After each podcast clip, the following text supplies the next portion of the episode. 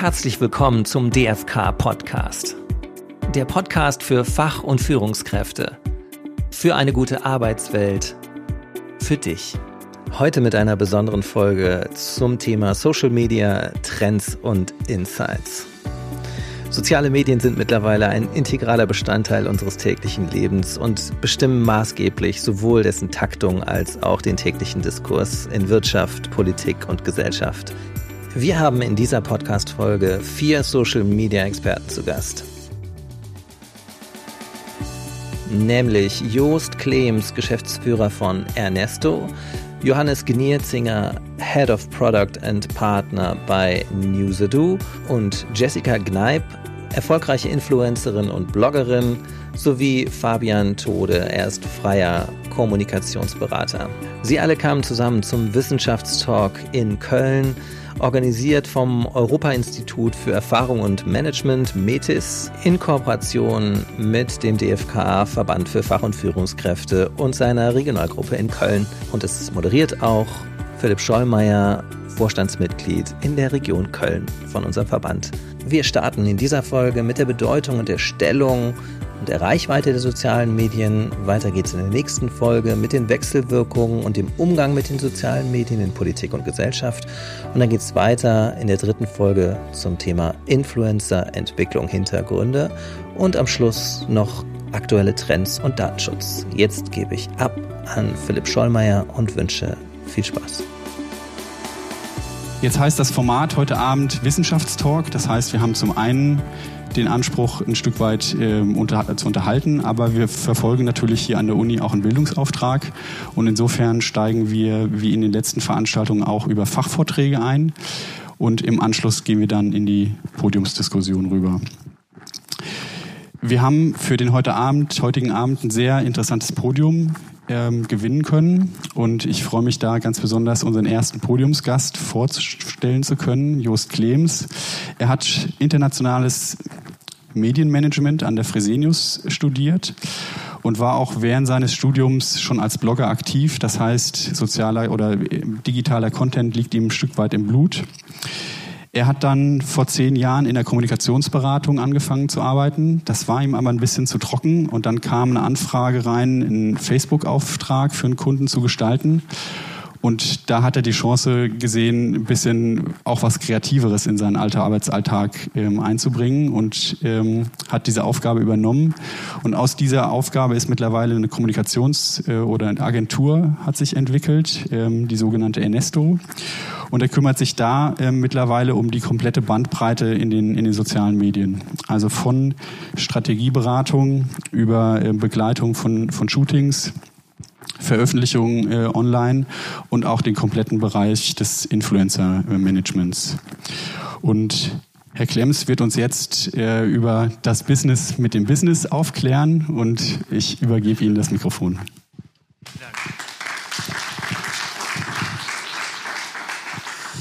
Es ist zehn Jahre her.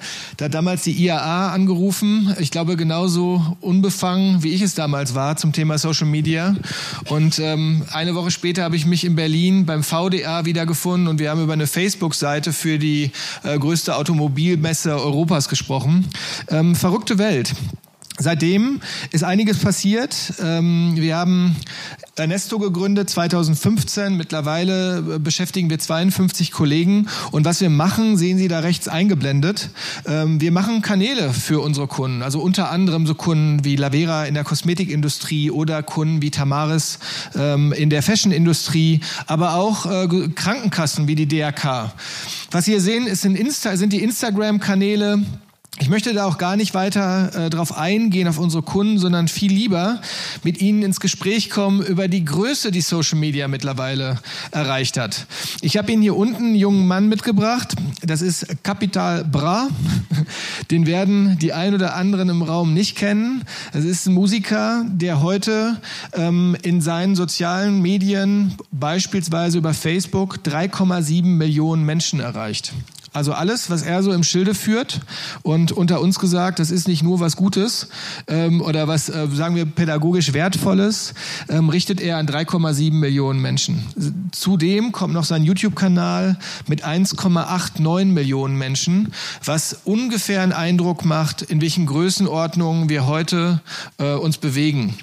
Ja, wenn ich die sozialen Netzwerke, um einmal das Feld für heute Abend zu eröffnen, mal mit Reichweiten präsentiere, dann sehen Sie, dass Facebook mittlerweile weltweit 2,4 Milliarden Menschen erreicht, darunter 32 Millionen in Deutschland. Und auch wenn man vielleicht gerade den Eindruck bekommen könnte, dass Facebook schwächelt, ist es immer noch das größte Medium, was es weltweit, ähm, ja, was es weltweit gibt. Ähm, Instagram, eine Milliarde Nutzer weltweit, gehört zum Facebook-Konzern. Das ist den meisten sicherlich bekannt von Ihnen. Hat in Deutschland 10 Millionen Nutzer.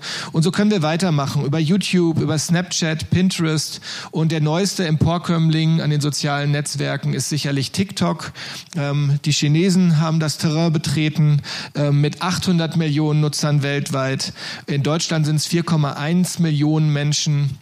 Also Sie sehen, das sind Größenordnungen, da ist heute der Spiegel Verlag ähm, wirklich neidisch.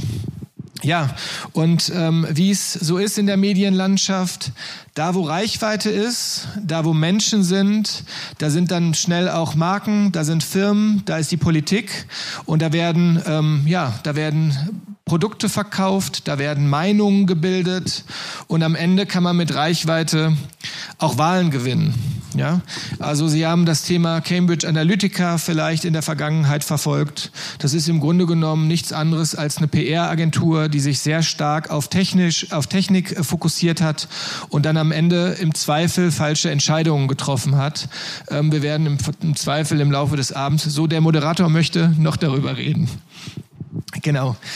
Ich habe Ihnen in dem Zusammenhang einfach mal einen Vergleich mitgebracht. Die TV-Industrie ist seit Jahren, denke ich, ähm, für die Werbung ein relevanter Kanal. Und wenn wir uns heute Joko und Klaas angucken, das sind noch so die letzten, die letzten ähm, TV-Acts, die es schaffen, eine jüngere Zielgruppe hinter sich zu vereinen. Und wir einfach mal schauen, wie viele Leute ähm, eine Sendung von Joko und Klaas heute so hinter dem Bildschirm hervorruft, dann sind wir so ungefähr bei 1,2 Millionen Leuten. In der werberelevanten Zielgruppe zwischen 14 und 49. Das ist richtig viel. Das schaffen nicht mehr die meisten TV-Shows. Die Zeiten von Wetten das, wo wir über sechs, acht, zehn Millionen Leute ähm, gesprochen haben, die eingeschaltet haben, sind längst vorbei. Und ähm, wenn Sie dort Werbung schalten möchten in diesem Kanal, dann sind wir heute da, dass wir sagen, okay, ein TV-Spot da legen Sie mal mindestens 50.000 Euro auf den Tisch, damit der schön ist und gut ist. Eher mehr, also eher wesentlich mehr. Und ähm, Pro7 wird Ihnen im Zweifel zwischen 60 und 150.000 Euro abnehmen, um in der Werbeplatzierung einmal sichtbar zu sein mit diesem TV-Spot.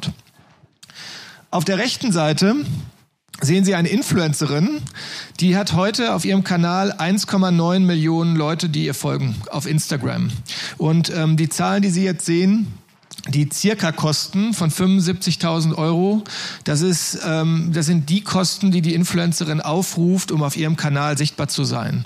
Zugegebenermaßen reden wir da nicht über ein Bild, was sie postet, sondern sie ist an der Stelle, hat sie ein Video für diese Firma gemacht und ähm, hat am Ende das zweimal veröffentlicht. Aber Sie sehen schon, die Größenordnungen sind ähm, tatsächlich auf Augenhöhe. Nur, dass hinter der einen Produktion ein Riesenteam steht, eine große, ein großer Konzern und auf der anderen Seite wir über eine Dame sprechen, die mit ihrem Manager zu der Veranstaltung kommt, dann ein Drehteam vorfindet, was im Zweifel wir als Agentur gestellt haben und dann ähm, ja diese Kommunikation an der Stelle schon schon fast fertig ist. Mit anderen Worten, es bieten sich eine Menge neue Möglichkeiten und das, was im Moment passiert, ist das, dass wir von diesen Influencern sich einfach eine unglaubliche Anzahl an Leuten bildet. Wir haben mal ähm, ja eine Studie, eine Studie, die Zahl entnommen, dass es ungefähr 4,7 Millionen Influencer in Deutschland gibt, was auch immer das heißt, weil da geht's los. Wer ist denn heute Influencer? Wo unterscheiden wir, ob Reichweite in irgendeiner, in irgendeiner Form schon so ist, dass sie ähm, die Meinung ändern kann oder dass Reichweite zu Geld gemacht werden kann? Ich bin der Meinung, Wir alle haben heute die, die Geräte in unserer Tasche, die uns zu Influencern machen. Und ob wir 100 oder 200 oder 20.000 oder 200.000 Leute erreichen, das ist dann die Kraft von Social Media, die im Zweifel Meinung steuern kann, die dann nur richtig gesetzt sein muss. Und das ist erst der Anfang. Das wird weitergehen. Die jungen Generationen werden, werden erwachsener, werden größer. Es wird völlig normaler sein, dass man ähm, von sich sendet. Und das hat dazu geführt, dass, es, dass eine völlig neue Industrie entstanden ist. Ich kann mich daran erinnern, als ich vor zehn Jahren angefangen habe, gab es noch keine Gruppe, auf LinkedIn, die sich mit dem Thema Social Media Marketing auseinandergesetzt habt. Heute, das ist eine aktuelle Zahl, gibt es alleine 5600 Gruppen, die ähm, sich mit dem Thema Social Media Marketing auf LinkedIn beschäftigen, mit über 5 Millionen Mitgliedern. Das heißt, dieses Thema ist längst angekommen in der Industrie. Das heißt, es gibt eine Menge Leute, die sich heute den ganzen Tag damit auseinandergesetzt haben, wie, die, wie sie die sozialen Medien bespielen können und wie sie ihre Interessen verfolgen können, sei es die kommerzielle Interessen, sei es politische Interessen oder einfach private Interessen. Und daraus sind völlig neue Berufsfelder entstanden. Ich habe Ihnen mal eine Auswahl mitgebracht. Der Social Media Manager, der, die Social Media Agenturen, Influencer Plattform, Influencer Manager, Influencer an sich, Content Creator, die sich darauf konzentriert haben, nur ähm, Kanäle zu bauen für entweder Influencer oder Marken, Ad Manager, die Leute, die dahinter stehen und Facebook Ads, Instagram Ads einspielen. Social Media Performance Dienstleister, die die Optimierungstools anbieten. Cambridge Analytica mal als Beispiel genommen für Agenturen, die sich darauf spezialisieren, über Social Media Meinungen zu steuern, also politische PR-Agenturen, wenn man so möchte. Digitale PR-Berater, Community Manager, Hochformat-Videografen. Die meisten Kreativen würden mich alleine für den Begriff hier rausjagen, weil das Thema Hochformat in Form vom Handy bei den Kreativen nicht besonders angesagt ist. Mittlerweile gibt es äh, Spezialisten, die gerade stark an dem Berufsfeld und dem Ruf arbeiten. Oder einfach der Social Redakteur. All diese ähm, Berufsbezeichnungen sind eigentlich daraus entstanden, dass es überhaupt die sozialen Medien gibt. Und ähm, alle haben eins gemeinsam, sie gab es im Grunde genommen vor zehn Jahren so noch nicht. Und sie finden sich gerade. Und ich darf das auch so sagen, sie formen sich auch gerade noch und sind noch nicht so etabliert wie vielleicht manch anderer Job in anderer digitaler Form. So, wenn ich an meine Agentur denke und mich frage, wie viele Ernestos da sitzen, die das gelernt haben, was sie heute machen, dann würde ich die Frage gerne mal an Sie weitergeben von 50. Wie viele haben das gelernt, was Sie gerade, wofür Sie bezahlt werden in der Agentur? Wer traut sich? Ja, die Zahl ist schon ganz richtig, nämlich kein einziger hat das gelernt, was er heute, was er heute bei uns macht. Also auch die Bildungsformen, die dahinter stehen, sind überhaupt noch nicht vorhanden. Und das führt mich zu dem Abschluss meines kleinen Impulses, dass ich mich sehr freue, heute Abend ähm, mit Ihnen zu diskutieren, denn ich würde da Frau Merkel im Zweifel recht geben. Wir befinden uns da alle gemeinsam auf einer riesengroßen Reise. Ich glaube, dass, oder ich bin der Meinung, dass die sozialen Medien ähm, das Miteinander verändert haben und noch verändern werden, wie kein Medium in der Intensität zuvor. Und ähm, ja, wir haben die Verantwortung, die Dinge zu diskutieren, wie wir sie haben wollen, Grenzen zu ziehen. Ähm, wir sehen das in der einen oder anderen politischen Frage ganz deutlich, wenn wir in Richtung Amerika gucken, aber auch in der zwischenmenschlichen Diskussion rund um Shitstorms, rund um den Umgang im Social Web, rund um die Abhängigkeit, die wir mittlerweile bei unseren ähm, nicht nur jüngeren Mitgliedern der Gesellschaft haben. Social Media verändert einiges und ich freue mich, dass wir heute Abend die Zeit finden, da äh, zu diskutieren. Vielen Dank. Ja, vielen Dank, Herr Klemms, für die beeindruckenden Zahlen und auch die, äh, die Einsichten in, in das Geschäft mit den sozialen Medien. Und ähm, dann kommen wir jetzt zu unserem zweiten Fachvortrag und ich darf da ganz herzlich Herrn Johannes Knierzinger begrüßen. Herr Knierzinger hat Wirtschaft und strategische Entwicklung studiert in Wien mit dem Schwerpunkt Datenanalyse. Und man sieht schon so ein bisschen, ähm, in welche Richtung der Vortrag ähm, an der Stelle auch gehen wird. Er hat im Anschluss äh, erstmal ganz klassisch in der Hotelvereinigung, also im Lobbybereich in Wien gearbeitet im Social-Media-Bereich und ist dann dort nämlich über, das, äh, über die Mitgliedergewinnung letztlich auf die sozialen Medien aufmerksam geworden. Er war dann bei Rico in der strategischen Vertriebsentwicklung und hat ab 2012 als Berater in unterschiedlichen Medienhäusern gearbeitet, kennt also auch die klassischen äh, Medien und ist seit letztem Jahr bei Newsedu. Ähm, Newsedu ist ähm, eine, eine App-Anwendung, die ein Profil oder wo man ein Profil, ein persönliches Profil erstellen kann und dann sucht diese Anwendung aus dem Internet alle Nachrichten und Informationen zusammen, die dann gezielt äh, für den jeweiligen Konsumenten passen. Ähm, und er wird uns jetzt einen Einblick äh, geben in Machine Learning und Social Media, wie heute Trends gemacht werden. Ja, ja, hallo. Ähm, ja, mein Name ist Johannes Knirzinger. Ich komme aus Linz, habe Jahre, Jahrzehnte lang eigentlich auch in Wien gewohnt. Ähm, und so die Rückübersiedlung nach Linz war für mich ein bisschen so der Einstieg in die Medienbranche. Ich bin mittlerweile seit knapp zehn Jahren in der Medienbranche. Und das große Problem, was wir einfach bei Medien haben, ist, ähm, dass es nicht mehr einfach ist, seine Leser zu erreichen. Warum das Ganze so ist, werde ich vielleicht ganz kurz einmal ein bisschen zeigen. In den letzten 70 Jahren haben sie Kommunikationstechnologien entwickelt, oder vor 300 Jahren war es noch sehr einfach, da war dann der der Buchdruck oder der Offset-Druck, alles hat das, hat das verändert. Aber das Problem ist, oder damals war der Vorteil, man hat sich immer daran anpassen können. Also hat immer gewisse Zeiten gedauert, bis die nächste Entwicklung gekommen ist. Nur in den letzten 70 Jahren ist das ganze Ding explodiert und wir haben einfach jedes Jahr neue Services, neue Systeme und wir haben als Menschen nicht mehr die Zeit oder die Fähigkeit, ähm, dass wir uns an diese Kanäle anpassen. Was bedeutet das für die News, für die, für die Nachrichten, für die Zeitungen? Ähm, ganz einfach. Das Gelbe hier sind die äh, Umsätze aller Verlage weltweit kumuliert. Und dem gegenübergestellt sind jetzt nur die Umsätze von Facebook und von Google. Das heißt, die beiden Unternehmen 2017 haben schon doppelt so viel Umsatz gemacht wie alle Verlage weltweit zusammen. Und wir reden hier nicht von den digitalen Umsätzen, sondern von allen Umsätzen. Natürlich haben auch Verlage probiert, dass sie mit digitalen Geschäftsmodellen an dem Ganzen entgegensteuern. Problem ist nur, es funktioniert nicht, weil nur sieben Prozent kommen aus diesen Umsätzen. Das heißt, das, was man verloren hat, konnte man auch nicht mehr wieder irgendwie damit abfedern.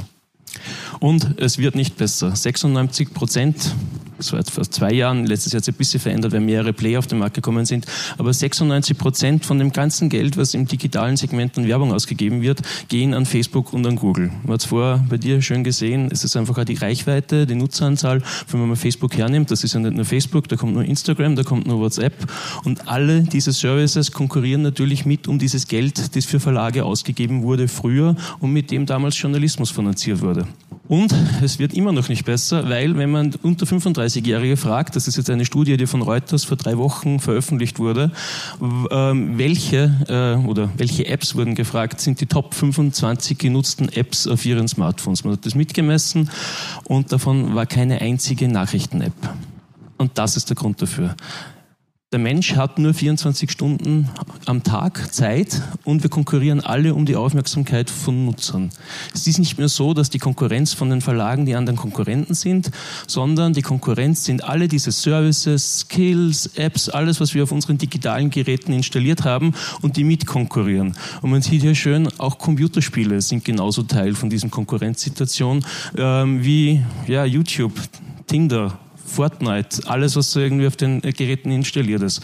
Und das große Problem, was wir haben im Nachrichtenkonsum, Nachrichtenkonsum ist derzeit nicht schön. Es ist nicht einfach, es ist komplex, weil, vor allem in der Zielgruppe, die wir adressieren mit unserem Service, es ist so, dass Nachrichtenkonsum bedeutet, ich gehe auf eine Webseite. Eine Webseite wurde von Verlagen so gebaut, dass sie ausschaut wie ein Printprodukt, weil man ja möglichst einfach den Print-Content ins Digitale rüberspielen wollte. Dann habe ich die Cookie-Banners, nachdem ich die ganzen Ladezeiten Seiten einmal abgewartet habe. Dann habe ich die ganzen Pop-ups, die stören. Dann habe ich die ganzen Anzeigen, die über dem Content drüber liegen. Und wenn ich dann irgendwann einmal eine Nachricht lesen konnte, sind eh schon fünf Minuten vergangen und dann habe ich dasselbe Spiel nur mal, weil dann wollte ich ja nur von dem zweiten Medium eine andere Nachricht lesen. Und unsere Zielgruppe, das ist jetzt nicht nur junge Zielgruppe, haben wir gelernt, das geht mittlerweile bis 65 Jahre drauf äh, und, und, und noch weiter, ist halt sehr sensibel, was, was User Experience betrifft. Ja, und das hat jetzt den europäischen Markt. Da vielleicht ein paar Worte ganz kurz zu Newsado. Wir sind mehr als eine App. Unser, unsere Idee von Newsado ist es, dass man möglichst einfach Nachrichten konsumieren kann. Der große, oder die große Vision hinter unserem System ist nicht, dass wir da jetzt sagen, wir bauen da jetzt äh, Facebook oder Spotify für Nachrichten oder so, sondern was wir schaffen wollen, ist einfach die Aufmerksamkeit von Lesern auf Nachrichten zu bekommen, weil nur dann, wenn ich die Aufmerksamkeit habe, dann habe ich die Daten. Und dann, wenn ich die Daten habe, dann kann ich Nachrichten äh, monetarisieren. Und in der Nachrichtenbranche sind derzeit so, so Flatrates, also man sagt 30 Euro im Monat für alle Nachrichten ist zum Beispiel also eine gängige Diskussion gerade. Das sieht man bei Apple News Plus, die auf den europäischen Markt drängen. Wir haben Google News, die den ganzen Markt sowieso schon längst äh, sehr stark dominieren. Wir haben Facebook, die jetzt gerade wieder weg waren, aber wieder zurückkommen mit einem neuen Nachrichtensystem. Und wir haben auf der anderen Seite, das vorher angesprochen gehabt mit TikTok, den Konzern ByteDance. ByteDance ist die Mutter von TikTok, ByteDance ist die Mutter von Tutiao und ByteDance ist die Mutter von News Republic. Traffic. Das heißt, wir haben da einerseits das Geld. Tiao ist ein ähnliches System wie Newsado äh, für algorithmischen Nachrichtenkonsum. Und mit News Republic, ein französisches, ursprünglich französisches Unternehmen, haben wir dann auch noch 5000 Verträge mit Verlagen. Das heißt, wir sehen, auf den europäischen Markt kommt jetzt schon langsam ein großes, ja, große Veränderung. Und das, was wir uns einfach fragen müssen, ist, ähm, wie wollen Nutzer Nachrichten konsumieren? Wir dürfen nicht mehr die Frage stellen, wie wollen wir das Nutzer Nachrichten konsumieren? Die Zeiten sind vorbei. Und man hat gesehen jetzt in den letzten Ziffern, wohin das geführt hat. Ähm, wir werden eh noch nur für mehr oder wir werden noch mehr auf Newsado eingehen können, hoffentlich, damit das ein genauer erkläre. Ich möchte nur zwei Trends hervorheben, die halt da, ich glaube, in dem Fall sehr relevant sind und wichtig, damit man auch versteht, wie das im Hintergrund funktioniert aus journalistischer Sicht. Das eine Thema, das werde ich nur kurzer anschneiden, ist ähm, das Thema, wie künstliche Intelligenz Content produziert. Die meisten Nachrichten, die wir lesen, ist völlig egal, ob das in sozialen Netzwerken ist oder ob das auf Nachrichten ist, sind mittlerweile von Bots oder von Skripts oder von Computerprogrammen geschrieben. Das erste Beispiel, was jetzt sehr viel Ruhm erlangt hatte, war damals Reuters. Reuters macht die ganzen Unternehmens-, ähm, Wirtschaftsjahresabschlussberichte. Ähm, das heißt, die bekommen einmal im Jahr, bekommen sie von der SEC die ganzen Jahresberichte der Unternehmen in Amerika und dann haben sie diese Texte genommen und haben daraus dann Kurzform einen Artikel geschrieben passiert heute alles automatisch. Ist kein Journalist mehr in dem Ganzen mit drinnen. Ein zweites Beispiel Wetter. Die meisten Wetterberichte, die wir lesen, werden nicht von Menschen geschrieben. Genauso Sport. Sport ist auch ein Thema, was längst schon längst äh, in Computerhand ist. Und ein anderes Beispiel, zum Beispiel Schweden, das jetzt gerade so auf den regionalen Markt drängt, damit wir halt sagen, das geht jetzt da nicht nur um Reuters oder große internationale Medienunternehmen, sondern Lokaljournalismus funktioniert mittlerweile schon über Skripts. In Schweden ist es so, dass generell Daten sehr frei verfügbar sind. Das ist so diese Open Data Governance Sichtweise der nordischen Länder. Das heißt, in Schweden, das Beispiel sieht man, wenn ein Haus verkauft wird, um wie viel es verkauft wurde. Diese Preise kann man abfragen. Und jetzt geht man her und sagt dann, okay, jetzt kommt ein Computerprogramm und dann nimmt es immer diesen Preisverkauf und wenn irgendwo mal eine leichte Anomalie ist, dann wird das ein wenig ein größerer Artikel. Wenn es ein normaler Verkauf war zum normalen Preis, dann macht man da einen normalen Artikel dazu und das Ganze wird dann getargetet auf die Personen, die in diesem Raum wohnen. Weil wer hat das meiste Interesse, dass er weiß, wie viel ein Haus gekostet hat? Nicht der Käufer, nicht der Verkäufer, sondern der Nachbar, weil der will wissen, was sein eigenes Haus wert ist. Das zweite große Thema, und hier kommen wir jetzt wieder zurück zu den sozialen Netzwerken und zu den Konkurrenzsituationen, äh, ist algorithmische News Distribution auf Englisch. Ähm, auf Deutsch heißt das Ganze, wer entscheidet darüber, welche Nachricht von wem, wann, wo, auf welchem Endgerät gesehen wurde. Jetzt kann man sagen, okay, wir haben 2,4 Milliarden Nutzer von Facebook und dann schreiben die Influencer schreiben mehr, die normalen Nutzer schreiben weniger, ein großer Teil schreibt gar nichts, aber wer entscheidet darüber, welche Nachricht jetzt für wen relevant ist? Jetzt kann der Mark Zuckerberg hergehen und zwei Billiarden, zwei Milliarden Nachrichten jeden Tag, oder sind es vielleicht 20 Milliarden, keine Ahnung, aber sicher viel, ähm, da selber drüber entscheiden und Chefredakteur spielen. Er sagt ja immer, es sind keine Medienunternehmen, ähm, sondern in dem Fall basiert es auf, auf Computerprogrammen, auf Algorithmen. Und da ist es so, dass einfach derzeit der Nachrichtenkonsum von zwei Algorithmen dominiert wird. Der eine ist der Algorithmus der sozialen Netzwerke, das sind einmal ganz klar YouTube und Facebook. Und YouTube und Facebook haben genau eine Intention, dahinter. Sie sagen, wir sind ein soziales Netzwerk. Relevant ist das, was geteilt wird. Wenn man sich jetzt aber Content anschaut, das sieht man dann hier, ähm, der relevant ist, dass er geteilt wird, ist es immer stark emotionalisierender Content. Und das Ganze führt zu Echo Chambers, zu Filterbubbles. Das führt dazu, dass wir einfach aus diese anderen Sichtweisen nicht mehr kennenlernen. Der zweite Algorithmus, der sehr stark in unserem Bereich ist, der von den Suchmaschinen. In dem Fall ist das halt jetzt fast nur Google. Ähm, und die sagen, wir zahlen die Verleger nicht mit Geld, sondern wir zahlen sie dadurch, dass wir dann einen Link setzen auf ihre Webseite. Das heißt, wir bezahlen sie mit Traffic. Das haben die Verleger gemacht. Sie haben sogenannte Clickbaiting-Headlines in das ganze Spiel reingebracht. Das sind Überschriften, die darauf abzielen, dass sie genau einen Klick verursachen. Hat aber nichts mehr mit normalem Newskonsum zu tun. Das vielleicht kurz zur Info zu unserem Hintergrund, was wir machen. Wir sind kein soziales Netzwerk, wir sind keine Suchmaschine. Wir bauen den Algorithmus an sich schon mal anders auf, nämlich dass er auf User-Interesse agiert. Hier sieht man dann das kurze Visualisierung, wie das ausschaut, wenn so ein Artikel dann von ähm, unserem System analysiert wird. Wir nehmen den Artikel, extrahieren einfach Informationen raus. Ich zeige das nur ganz kurz her, um eine relevante Nachrichten Newsfeed zu erstellen, ähm, holen wir den Content von den Publishern. Man sieht das jetzt hier und wir speichern diesen Content in unser System. Dort analysieren wir das Ganze mit einer Technologie, das nennt sich Natural Language Processing. Das heißt, wir extrahieren Informationen raus, wie zum Beispiel, worum geht es in dem Artikel, den Kontext klarerweise. Aber auch, wo findet der Artikel gerade statt oder das, was in dem Artikel beschrieben wird. Bis hin zum Sentiment. Ist es neutral, positiv, negativ formuliert? Und was wir jetzt in den letzten Monaten auch gelernt haben, ganz wichtig, ist der Stil des Artikels. Weil bei uns in unserer Branche, in der Medienbranche gibt es immer dieses too long didn't read. Das heißt, alles, was zu lang ist, wird vom Nutzer nicht gelesen. Das ist Blödsinn. Es geht darum, dass ich dem Nutzer die Contentform zu der richtigen Zeit des Tages auf dem richtigen Gerät anbiete. Weil was wir machen ist dann, mit diesem Artikelvektor, der da kreiert wird, generieren wir auf der anderen Seite herüben und hier stoppe ich dann auch schon mit den Ausführungen den technischen, dass wir das matchen mit dem Userverhalten. Und das Userverhalten kennen wir, weil NuserDo ist jetzt nicht nur eine App, sondern es gibt uns das Android, das iOS, es gibt uns das Webinterface. Wir haben drei Alexa-Skills im deutschsprachigen Store, sondern zum Beispiel mit Audi und Porsche und Mercedes im Gespräch für Inca Entertainment System. Das heißt, auf jeden digitalen Endkanal, den ich über den Tag Nachrichten konsumiere, ist unsere Vision, dass wir die beste Variante anbieten. Und wir meinen ohne Backlinks. Ja, danke.